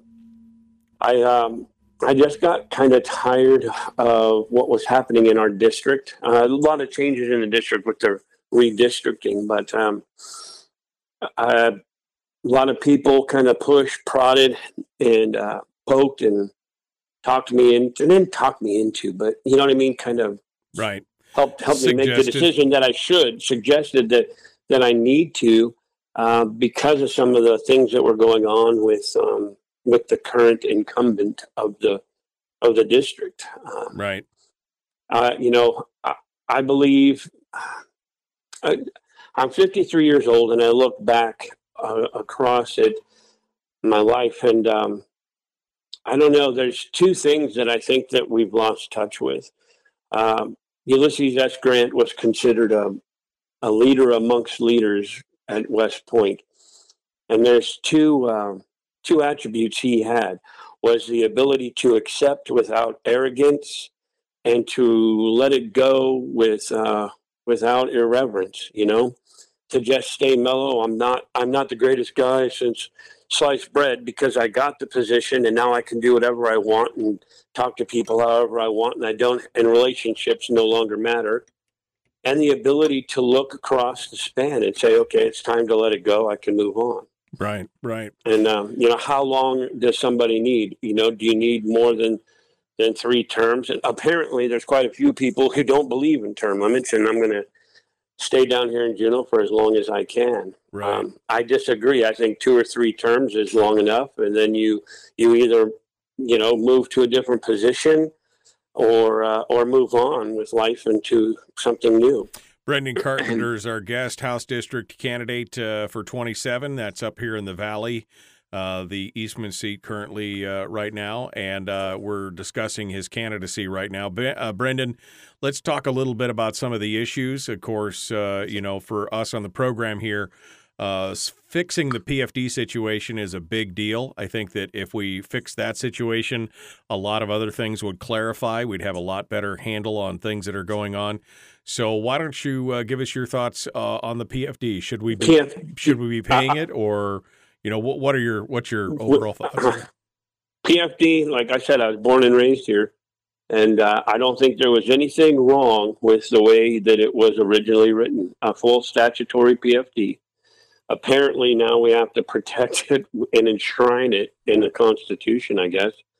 But um, I agree with your last guest, Brad Keithley. Um, like the government was never supposed to be like, well, we can't really afford it this time, or hey, this is how much we can afford. And when you have people talking about, you know, it's sustainable or as long as we can sustain it, that should give you pause. Um, if they really do believe in the PFD, or if they just see it as something, you know, like a sunset clause is written in there somewhere, and hey, it was eventually going to end.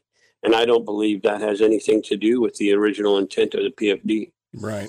Um, I think that it, I think, and I think once we make that, uh, once we get that straightened out, that'll take care of one of the ping pongs that that seems to be being used as uh, leverage back and forth, back and forth. Uh, and that, that's one of the reasons this issue that you just brought up is one of the PFD is one of the one of the reasons that like the straw that broke the camel's back that last um, that last vote in the session. Um, if you're in the minority, you don't get to decide how. So you vote no on a bill or a budget that comes before you. And if you're in the minority and you vote no on it, you have no idea what the majority is going to do. They might leave it the same. They might do. They, they might not do anything to it. They might do pieces and parts of it. So when you when you weigh the good and the bad, if you will, you know, looking at that budget, maybe it was a bit bigger than than what you would normally vote for as a conservative. But the fact that you're in the minority and you don't know how it's going to go down, you look at the ability to give a full statutory PFD and what that actually means. You know, we finally get to use the word the Democrats love by saying it's precedent. So next year, no, this is a precedent. It's been set. Why would we give less than the statutory now? Right, right. Um, and we would have gotten um, a full energy stimulus that I think everybody looking at what's going on right now, and diesel fuel, I guess, has just a few more weeks to go until we're, as a country, not going to be using that, I guess. Uh, you know, that energy stimulus might might have come in handy for a lot of folks. right. Exactly. Know? Exactly. And to, and to say to say that I voted no because it was too big of a budget, you're in the minority. That doesn't seem to hold water, especially if you're as smart as you say you are. Right. Um, so you, to say because it had money for abortion in it, well, that's ridiculous. Name one that hasn't. With the way the judges work things in this right. So you're saying that that vote was probably one of the turnkey moments for you to decide to throw your hat in the ring. That vote on yep. the on the budget and the PFD and everything else. Yeah, exactly. Okay, uh, we're going to continue here with Brendan Carpenter, who is a candidate for House District 27, but we are up against the break, so we're going to continue here in just a moment, and uh, we will have further discussions with Brendan uh, in uh, on the other side. Don't go anywhere. The Michael Duke Show. Common sense, liberty based, free thinking radio. We'll return with more in just a moment.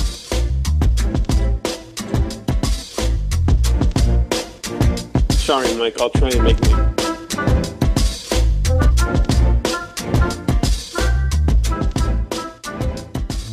We're broadcasting live through a series of tubes. Allowing all of these uh, entities to provide streaming stuff going on, on, the, on the, the internet. Well, it's kind of hard to explain. Sorry. Streaming live every weekday morning on Facebook Live and MichaelDukesShow.com. Okay, we're in the break now. Brendan Carpenter is our guest, and uh, you were trying to say something before I muted you there, uh, uh, uh Brendan, because you couldn't hear it. We were doing bumper music and stuff. What were you saying? I'm sorry. Before I, so I just I said sorry. I uh, I'll try and make my answers a bit shorter, a little more concise. Okay, good. Yep, well, let's, let's. I apologize. No, that's fine. That's fine this is a whole new deal, right? So we're going to concise it all down and uh, and talk about things. Um, uh, let's continue on the vein of the PFD because I'm going to change gears when we come back. We're going to talk a little bit about okay. education and everything, but I do want to continue for just a second. If there was going to be a change to the PFD, and that is either we're going to leave it as this kind of leftover you know, bastardization of what the formula is right now, and we're just going to do the leftover thing. Or if we were going to change the formula, would you would you uh, support uh, an advisory vote from the people? I mean, is that it, it, would you s- support the idea that the people should be able to sound off on what happens with the permanent fund dividend? I would. Yes, I would. Yeah, I totally agree. See, I I don't I don't think that the uh, Constitution, the CONCON, is is or should be all about the PFD to fix it 100%. It's a mechanism that the people can get to fix it through through that uh, through that uh, type by using the CONCON. Uh, my my personal belief is that there's uh, the CONCON would be more for uh, the way we the way we choose our judges and getting the uh, the legislative session to the road system. Right. You well, know, and then then secondarily to those two, the PFD would be a, a, the like right on the, the heels. The reason I say that is because if if we can get those first two changed, just that the way we pick our judges and getting the the road getting the legislative session on the road session, I think is huge because that would almost necessarily change a lot of the way people are doing things when they're so far away in Juneau, bringing them closer to home and having people the ability to go in there and talk to them. Right. While they're in session, I think it would change quite a few things. No, I mean, that's something obviously that we've advocated for on the show for quite a while in the Charter of Changes is changing the venue and putting that legislative session on yep. the road system so that, you know, again, you can go into your legislator, you can pat him on the back or you can poke him in the chest. That's the, you know, yep. the two things you can do. And, and that, they have to look you in the eye while they're doing those things. exactly. That right there, what we're talking about, right there, the way you put that is the exact same reason why I look at any kind of politician, whether you were a former politician and trying to get back in or you want back in. How can you be against letting the people get involved and saying vote no on this con con? Like, is there, does anybody realistically believe that any group of Alaskans, you can put more, you put more than than 20 Alaskans from anywhere in a room and think after a couple of days or a couple of hours, they're going to walk out with a majority of vote that says, we're going to take away your guns, no more hunting, and no more fishing. Right, exactly. Like that, that doesn't, and the fact that that's what their like number one argument seems to be. Uh, how does anybody listen Well- to that and say, "Yeah, no"? Well, because they know, Brendan, they know that fear sells. That's the whole point. They that- know that that fear blows my sells. mind. That's how we got ranked choice voting, right? Yes, agreed. Dark And that's, money. That's Right. The, I mean- that's that's the other part of this. It's a, you know, like I, I have three reasons for my friends that keep asking me why I'm such a hard yes. And number one, because Gassy Giessel says no. Right. Exactly. Like that seems like the easiest one right there. Yeah. If- number two, because the money, the amount of money, where it's coming from, seems an awful lot like ranked choice voting. So I don't want to get messed over again on that way.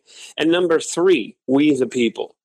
If living in America and any state, how could you ever be against the people getting involved? Right, right. That- I- I- yeah, no, I, I exactly. I, I feel hundred percent the same way. Um, all right, we're coming up on it here, Brendan. Hold the line. Uh, Karen says, "I wish Mr. Carpenter had been on before I early voted. First time I've heard of him. He says exactly what I stand for. He was on before. Even I forgot that, but he was on before, and this is why." This is why we do candidate homework. This is why we go out and research the candidates. That's why we do that. All right, uh, we got to go. Hold the line. The Michael Duke Show, Common Sense Radio. Well, hopefully, Karen.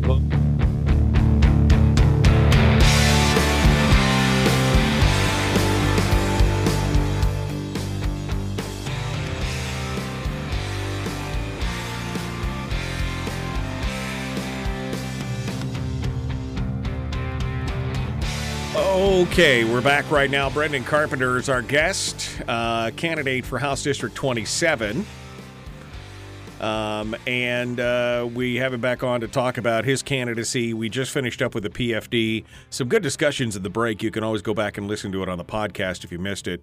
Um, but let's go, uh, could proceed ahead here now to the next big issue.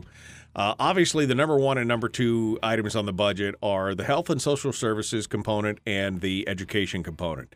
Now, Brendan, all across the candidate spectrum, all we've heard over the last few weeks now is how we must hate children because we are underfunding education. We're not taking care of it. Uh, the BSA has only gone up four and a half percent compared to inflation, and we've got to get in there and we've got to give more money to the kids. We've got to do all those things. Now, you've already laid out your history and your love of working with children and being in schools and doing all that kind of stuff. So, I could safely say you probably don't hate children. But what are what is your thoughts? What is your thoughts on? this uh, this idea that somehow we're just not spending enough on education uh, when we already spend you know whatever it is two or three times the national average. What is your response to that? How do we make that more efficient and reduce our spend since we have a reduced enrollment rate in the state and are projected to for the next you know however many years and have consistently been on a decline in enrollment? What, wh- how do we fix this problem? What's your thoughts? I, uh, my thoughts are um, because I love the kids, I want to do what's best for them. And just throwing more money at it obviously has not answered this question. For years, we've just thrown more money and more money. And where are we at with what? How much money? We pay uh, somewhere between seventeen and eighteen thousand dollars per student. Uh, and they they talk about us not wanting what's best for the kids how do you say throwing more money at it with a failed school system is helping the kids um, i think we need to look at where the money goes it seems to me that uh, school districts often tend to be uh, very top heavy and there needs to be a mechanism in place so that the money that we give these districts uh, i think the money should follow the student uh, Right. It should follow the backpack. You know, and the odd thing is, is some of the meetings that I've been to, you hear like um, homeschooled students or um, private private students.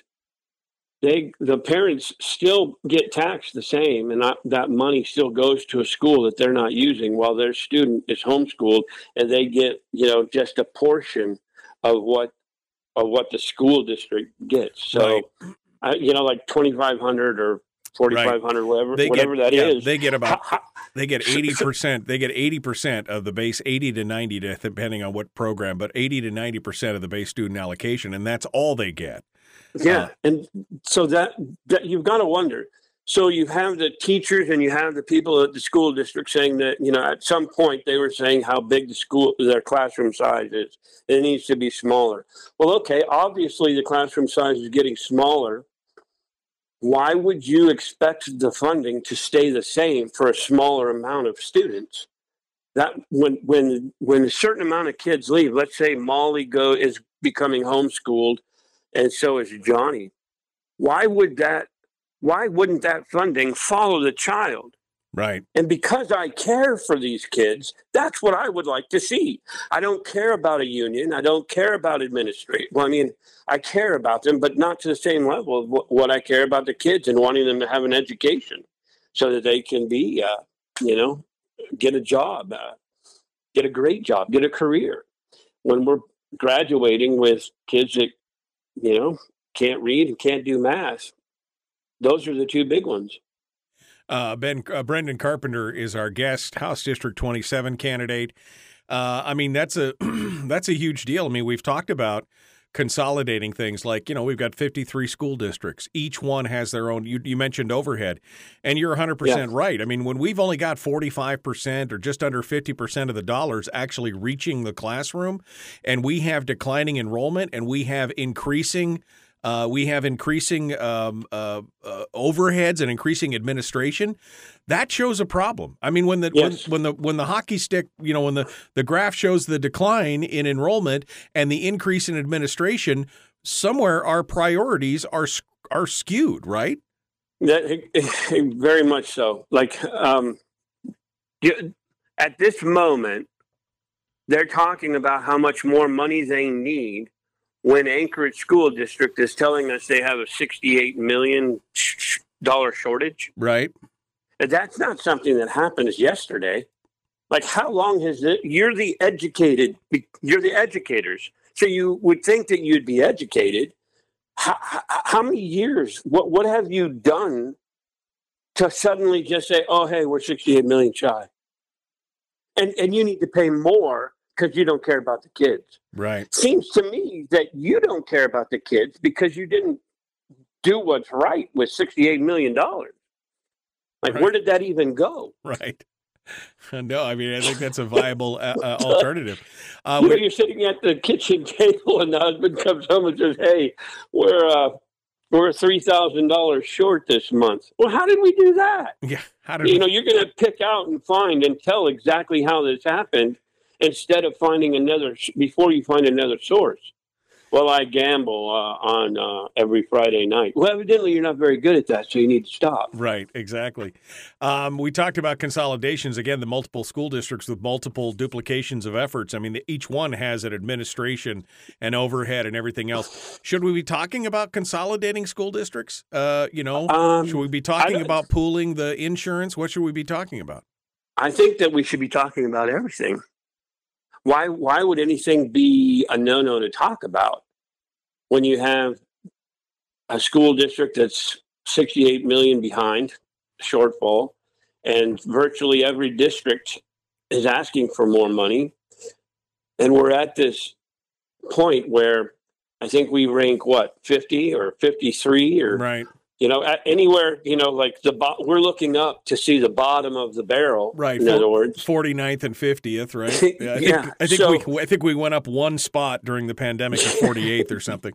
yeah so so how, how do you look around and say nope we can't talk about everything should be everything should be on the table to see what what we need to do and i honestly believe that um, that there are some things that necessarily make us a lot different than most states part of that is the distance between schools you know like um, in some places you could drive like five blocks and there's another school you know what i mean Right.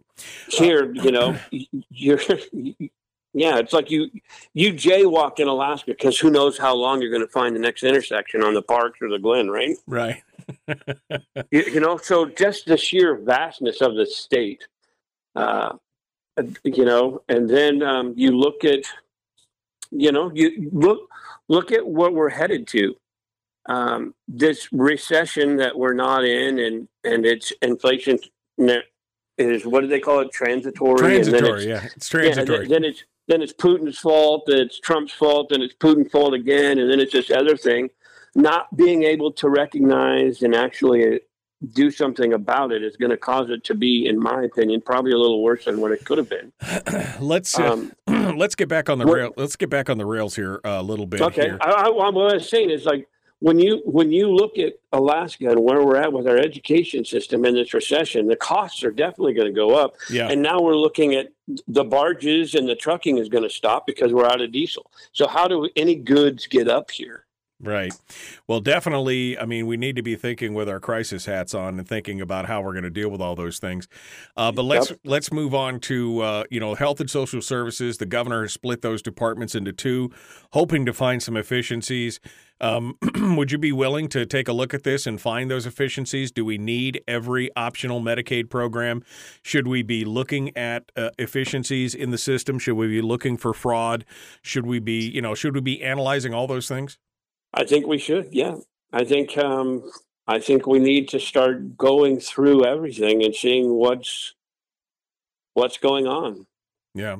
Uh, do do do do people want to do that? Uh, you know, a lot of what we're talking about it comes down to why I ran. Relationships matter. The skills that are required to make a relationship and to work together as a team that doesn't mean that I'm for or against Democrats and think they're evil and I could never work with them ever, ever, ever. That's not what I'm saying. I think that uh, I'm being voted for by a district in the Mat-Su, and I think the Mat-Su needs to send down a delegation that can work together. Yeah. Instead no. of having a crazy Ivan that that doesn't work as well with other people. Right. Um, and going from that stance, then we have a majority. Because if we don't have a majority, what it's going to be much the same old same. Right. You mentioned uh, during the break. You mentioned uh, a couple things about the charter of changes. You mentioned moving the legislative session to the road system, so that's that we important. so that we could look our legislators in the eye. Um, Yep. how, do, how do you feel about the binding caucus and the Open Meetings Act and the conflict of interest? Yeah. I think that's evil. I, I do. I, I, you know, to tell somebody that because you're with us, you now have to vote. How how do you call yourself a Republican or conservative and believe in that? Right. Well, how do you? That that just you know like that. Can you get more woke than saying, okay, now that you're in our room, you can only vote the way I say you vote? right. Well, how, oh no, peace out. Sorry, Yeah. Exactly. Exactly. that should have been flushed. Well, we're coming down to the end here, uh, Brendan. So I want to give you uh, the final bite at the apple, so to speak. Uh, any thoughts that uh, any you know any thoughts, your closing arguments, where people find out more about you, your website, et cetera, et cetera. Um, Brendan Carpenter, candidate for House District 27 in the Valley. Uh, your elevator pitch, so to speak. Uh, My elevator you, pitch. You have the floor. Go ahead. Hey, um, I've lived here my whole life, and I really do believe that relationship uh, skills count. Uh, being able to work with a team, being able to uh, work together to get a push to get things done that the Valley needs. I believe that uh, the Valley is the fastest growing area in the state for roughly the last 30 years. So any project or anything that we can do in the Mat-Su is necessarily going to help the rest of the state. Um, uh, the port, the um, Wasilla Airport uh, expansion. Uh, I believe the rail spur out there by the port to Houston. I think that those are all incredibly important, um, but we need the infrastructure to to have it. I think that we get enough projects out here that helps um, the safety of the highway because there's jobs out here and maybe not as many people have to uh, drive to Anchorage early morning in the commute hours. Right. Uh, you know, I, I just, I honestly believe, um, and again, I think all three of us running in this, uh, in this race are decent human beings. You know, uh, I just think that we have differences in the way we look at how best to get things done. And I think the proof is in the pudding. When you act alone, all by yourself, with no, no, uh, no team, you sure can make a mess of things by voting no. Um, but where does that put us where we need to be looking forward? How does it advance um, the cause, right? Yeah, I mean, how does exactly. it advance you the know, cause? And yeah. let's let, let's just even say that there is no cause. It's just it's just issues, Mike. Right. It's just it's just issues. So you're out there, Don Quixote style, running through windmills, crashing every single one. I mean, is that is that really what we want to do? Is crash the system, clog it so deep with with bills and things that you've written as work orders that you don't even follow through with. Um, that now good legislation that has a chance of, of getting passed has to sit and linger and wait. Right. You know, there, at, at what point do we go, okay, enough is enough? Maybe it was good to get us to this point, but at some point you do need to sit down with people that you may not gr- agree 100% with and say, you know what, getting 50 or 40 or 60 or 70% of what we wanted is not a bad deal. Right. It's not an all or nothing black and white kind of thing. Exactly. Brandon, Brandon, where's your website? How do folks find out more about you? Uh, Facebook page, uh, Brendan Carpenter for State House District 27, uh, and my regular Facebook page, probably. Uh, my phone number, you can call me, it's there. Uh, 671 3323, and uh, my email, bcarp at 42, bcarp4299 at gmail.com. All right, Brendan Carpenter, thank you so much for being part of the show today. I'll ask you to Thanks, hold on, Mike. hold on for just a second. Don't go anywhere, folks. We got more uh, coming up. Chris Story going to give us our weekly uplift here in just a moment. The Michael Duke Show continues. Common sense, liberty based, free thinking radio.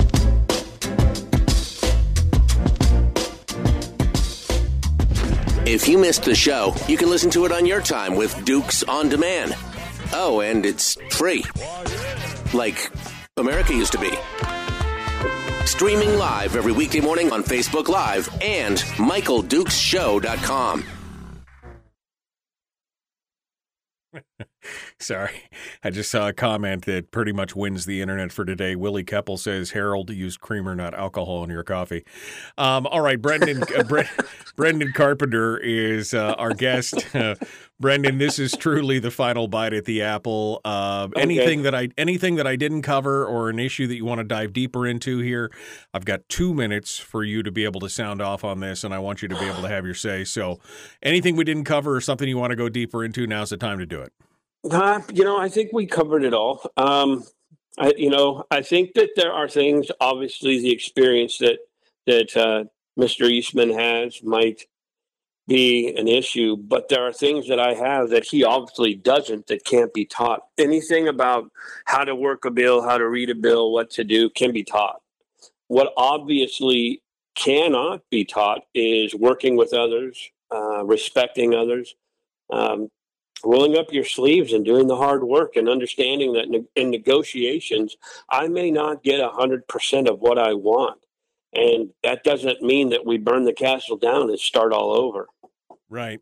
The flexibility to be able to accept uh, incremental victories instead of an all in Yes. uh, victory or that- you- defeat.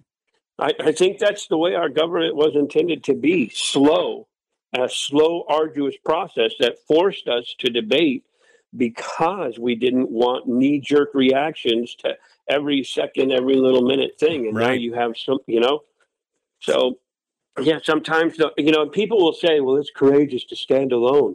Okay. So was, um, you know, Colonel Custer out there on the Little Bighorn. I guess that was Right. courageous, correct? You know, Right. like at some point we need to hone in and say, okay, realistically speaking, just standing on every single hill as a hill to to uh, you know be a martyr and slay yourself and fall on your own sword, that doesn't make sense to me. Well, it does if it feeds into a martyrdom complex, which I have. Uh, I mean, uh, you know, look, David, I agree with a lot of uh, his positions on things, but again, the all or nothing mentality gets us nowhere. The all-or-nothing mentality gets us nowhere. Incrementalism is how we got here. Incrementalism is how we're going to get back. I'd love to have a full free market libertarian society. It's never Amen. never going to happen all in one fell swoop, right? Oh, It- it- exactly. so That's true. we have to take the victories where we can. We have to be realistic, and that's the difference between people who are in the theoretical realm versus the realistic realm. Realistic realm, Yeah. exactly. You can't ultimatum versus ultimatum generally has a lot of people turning around with nothing in either pocket. Well, I hope that if for some reason you don't, uh, you are not successful in this run, I hope you run again because I think your arguments are very co- cogent and I think that they make a lot of sense. Uh, and as you work to concise them down a little bit, they will be even more powerful. And uh, I appreciate you coming on board. Thank and, you very much, Michael. I being part of appreciate it. the time. And uh, next time we'll get you on video. We'll figure out whatever the problem is and we'll get it fixed. Okay. Yes, sir. All right. All right. Brendan Carpenter, our guest. Thank you, Brendan, for being part of it today. We appreciate you uh, joining us. All right. that uh, brings us back to uh, the main uh, the main topic. We got Chris Story. He's going to be joining us in a hot second. In fact, that's him right there. Chris Story joining us this morning and getting ready for our weekly uplift. Story, my man, what's happening? Good morning, Michael. Uh, just the consummate professional here, ready, willing, able. Yeah. See, I see how you are. I see where you are. Um, all right. Um, what's our topic for today there, Mr. Mr. Positivity Man? Born to live oh. 2.0. Born to Live 2.0. Okay. I'm I'm all about that. I am all about that. Uh, I had an epiphany yesterday, day before. Let's hear it. I don't know if it was an epiphany. I think it's we've actually described, uh, talked about it, but uh, you know, sometimes you hear something and you're like, "Oh yeah, yeah, that makes sense," and then later on, Mhm. then later on, you like fold it into your life, and you're like, "Oh, that even makes more sense, sense. right?" Yeah, yeah. Uh, and I thought about, you know, because I was stressing about some stuff and work and things like that, and then I I thought about it because I was like, "Oh man, the weekend, I'm gonna I was gonna be relaxed," and I, of course I've you know I've worked like 15 days without a break, and I was like, "Oh," and then I thought, wait a minute, I've got to enjoy the journey because, I mean, first of all, the alternative is I'm not there to enjoy it at all. Second of all, there is some positives even in the stress, even all the, the things that I learn, and and it was just one of those aha moments, you know, as you're, you're sitting there Yeah, pull, yeah. pulling your hair out, and you're like, oh man, Mm-hmm. yeah. Um. Anyway, so Born to Live 2.0. Sorry, I didn't mean to to steal your thunder. No, I love it. But um, Not at all. Okay, uh, I'm gonna put you back on hold, and you're gonna you're gonna hang out there for me in the uh, thing. Um, I'm sorry, I just look. Harold says, "Willie, you posting insults while being inside your government-provided house is about right." And this is the guy who is the king of insults. Harold is the king of insults, and yet, oh man, he he's he's he just got spanked, and he didn't like it. That's called that's called a little bit of turnabout there, my friend. Turnabout.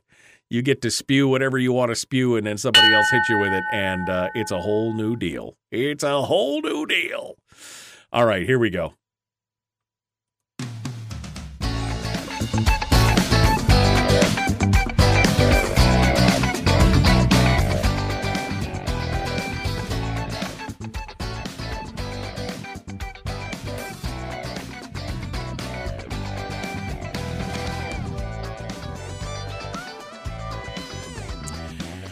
Okay, one final segment. Are you ready? Ooh, baby. I've been waiting for this. The man from Homer joins us, Chris Story, the guru of positivity, the Tony Robbins of Alaska, realtor, potter, all around good man. And uh, of course, uh, one of my very, very good friends, Chris Story, joins us this morning to talk about positivity and more. Today, his topic is mm, Born to Live 2.0. Good morning, my friend. That's a brilliant marketing strategy, by the way, because, of course, the name of Chris Story's book is one of his books is Born to Live. And so this is a great opportunity to update and remind people that it's available on Amazon or anywhere else. Good morning, sir. How are you? Thank you. Yeah, absolutely available for a limited time. See, this is even branding better. I'm getting ready to rebrand the book. Okay. Absolutely. So, so what you see today won't be available tomorrow while supplies last, limited availability. I really want to talk about, and this I'm sneaking in the book title because it fits beautifully into my actual topic this morning, Michael, which is it's never too late to rebrand. Ever. It's never too late to rebrand you. It's never too late to rebrand your life, discover a new direction, a new aim, or to reorient yourself. It's never too late. It ain't over. I I like it because uh, having rebranded myself several times over the last two decades, um, I identify with that. And sometimes it's liberating because you get to jettison a little bit of maybe some of the old stuff and some of the negativity that may be hanging around, uh, you know, what you've done or how you've worked or, you know, your your whole process in the past maybe that just wasn't working out. And you get a chance to to jettison all that and work uh, in a whole new way. And it gives you a freedom and a, and a feeling of, um, I can make this right. Uh, it's it's kind of a cool deal. Absolutely. I, I, you and I get to interview a lot of cool people, and, and in the process of interviewing some uh, authors over the years, I've become friends with some of them, including a guy called John David Mann, and he's a New York Times best-selling author, a whole series called The Go Giver, and lots and lots of books. And, and uh, with Brandon Webb, the Navy SEAL guy, who's written a lot of books. And anyway, he's become a friend, and I sent him my manuscript several years ago for the book called Born to Live. And I didn't hear back from him. He's a busy guy. He's a New York Times bestselling author. Eh, he's really going to take time to read my manuscript. Maybe, maybe not. But I sent it anyway. And before I heard back from him, the publisher was ready to go with the title, Born to Live, the book cover, everything all set, ready to go. I hit yes, let's go. I approved everything, all the proofs we published. About three weeks later, John returns from Hawaii he had taken my manuscript to, to Hawaii with him and he read it on the beach, which I, I thought was a huge honor, first off. Secondly, he said, I love it. I wouldn't change a thing except the title sucks. And he gave me another title. He goes, add a subtitle, Finding Purpose on the Road to Hope. And I was like, oh, I should have added VA oh. if I oh. just waited just a little bit. And I said, you know, thank you very much. We, have already gone to, to print. Thank you. But we're just going to keep it the way it is. And so these years later, the book still sells. I still get some personal emails and texts or calls from people who say, you know, this was such an amazing story in my life. I needed this right now. Thank you very much. All that kind of stuff. But it doesn't sell well enough. It's just, it, it you can't really tell from the cover or the title what the book is about. So I decided recently, you know what? I'm going to rebrand it. So we're, we're going, I'm working with a publisher. We're coming up with a whole new cover and adding the subtitle that John gave me, Finding Purpose on the Road to Hope. Because the reality is in life, as in books, people do judge the book by its cover. Yeah. Period. Absolutely. And so, look, maybe you've, maybe you've defined your life by a failure in the past or a victimhood or victim mentality or poverty mindset or a, a mindset that's ah, not enough or you've been a pessimist and you really want to adopt an optimistic outlook, it's not too late. You can go back to formula, you can go back to the publisher, you can go back to press and come out anew, even if it's a slight tweak. Like I'm not changing a word in the story. The story I think is is brilliant. It's great. I said with all humility, but I'm changing just slightly, just the tack, just the cover, and, and so I guess you can go back and completely redo your life, or you can say, you know what, I'm going to reorient just slightly. I'm just going to redirect a little bit, and you might see big results.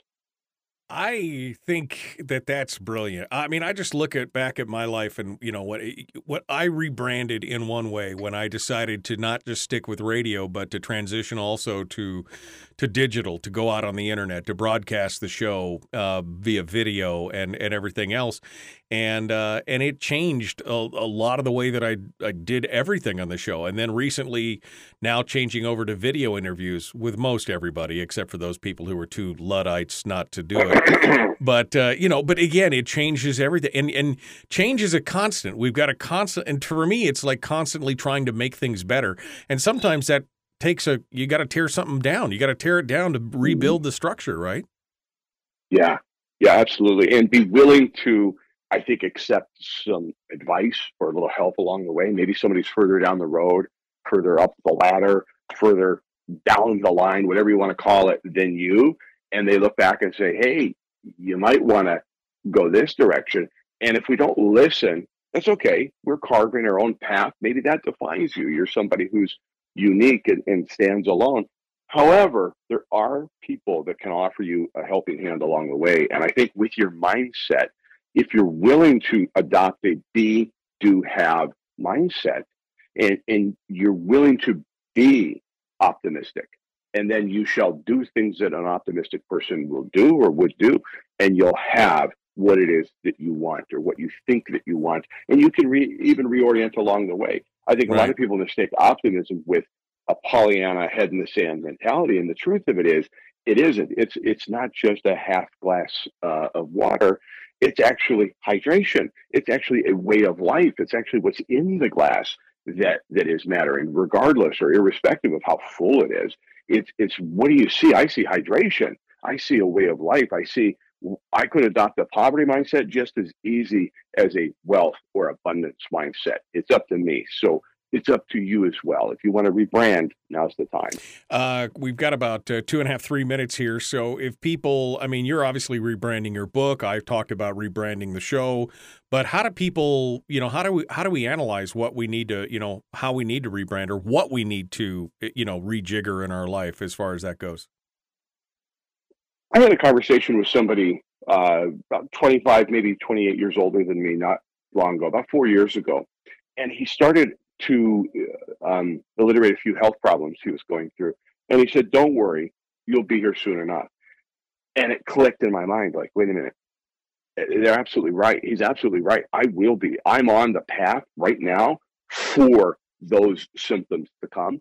And I rebranded myself in that moment as somebody who's never been very athletic, Michael. I mean, I, I'm not. I rebranded myself as a runner. I said, you know what? I am going to adopt the mindset of an athlete and I'm going to start running. I have a treadmill. Right now, all it does is hold clothing, coats, winter coats, and so forth. I'm going to start using it. And I started using it slowly but surely. And I got to a point where running six miles a day was something that w- was regular versus irregular. Like if I had ran six miles prior to that in my life, it was because somebody was chasing me. Right. And in, in I needed a clown or a bear to chase me. So it was just a somebody, it was a pain point and somebody else triggered it in my life. So I think we can use pain points in our own life or things that we just kind of know. And as we so often talk here, in the quiet moments, you know where you want to go. Right. You know what you want to change. Something's stopping you. I'm suggesting today is the day you stop letting it stop you and you start moving forward. Uh, I mentioned earlier in the break before we came on the air that I, I had an aha moment earlier this week and, and just uh, just shared it with you. Um, and again, that was in a moment of quiet reflection. I mean, I was agitated, I was stressed, I had a lot of things going on, but I, all of a sudden I was in this quiet moment and I just said, huh. So sometimes we need that a little bit of distraction, you know, get all the distractions out of the way, get that quiet moment, and just be thinking about what's going on. And sometimes the clarity will just come. Final thoughts, 60 seconds here, Chris Story. It, it, the final thought is the first thought. It's never too late to change your brand. It's never too late to change your cover or the story within the covers, with the pages of your life. It's never too late. You're still here right up to that last breath it's yours to craft and make a life of your choosing. And I suggest you choose you. I love the idea that you just decided that, you know, you always told yourself you weren't athletic. The next thing you did is you yeah. changed and rebranded and said, no, I'm a runner. You hadn't got there yet, but you started. And that kind of mindset change is what we need, every one of us, at some time in our life. Chris Story, the man from Homer, thank you so much for coming on board. I love HomerAlaska.com. Have a good day today, okay, my friend? You too, Michael. You'll hear him at 1 p.m. today on the station's Insult Night Homer. Good morning. We'll see you tomorrow. All right. I was just going to give Chris another bite, but that was it. That's it. We're up against it. We're done. All right, my friends. Well, okay. That's it for today. And uh, I appreciate everything this going on. Man, Harold is just salty when he got spanked. Now he's calling me out and don't run without a doctor's slip. Okay. It must be tough to be so bitter. That's all I'm saying. It must be tough to be just so bitter and so contrary at every aspect. I can't imagine how unhappy that must make you. All right, uh, we gotta go. Um, you may need a new coffee brand, says Jill. Hey, you know what? We're going to get that beard curler coffee up on the website here in the next few weeks. You'll be able to have that. How about that? All right, my friends, we got to go. We will see you tomorrow. Our guests, Jim Matherly and Nick Begich. Have a great day, my friends. We will see you then.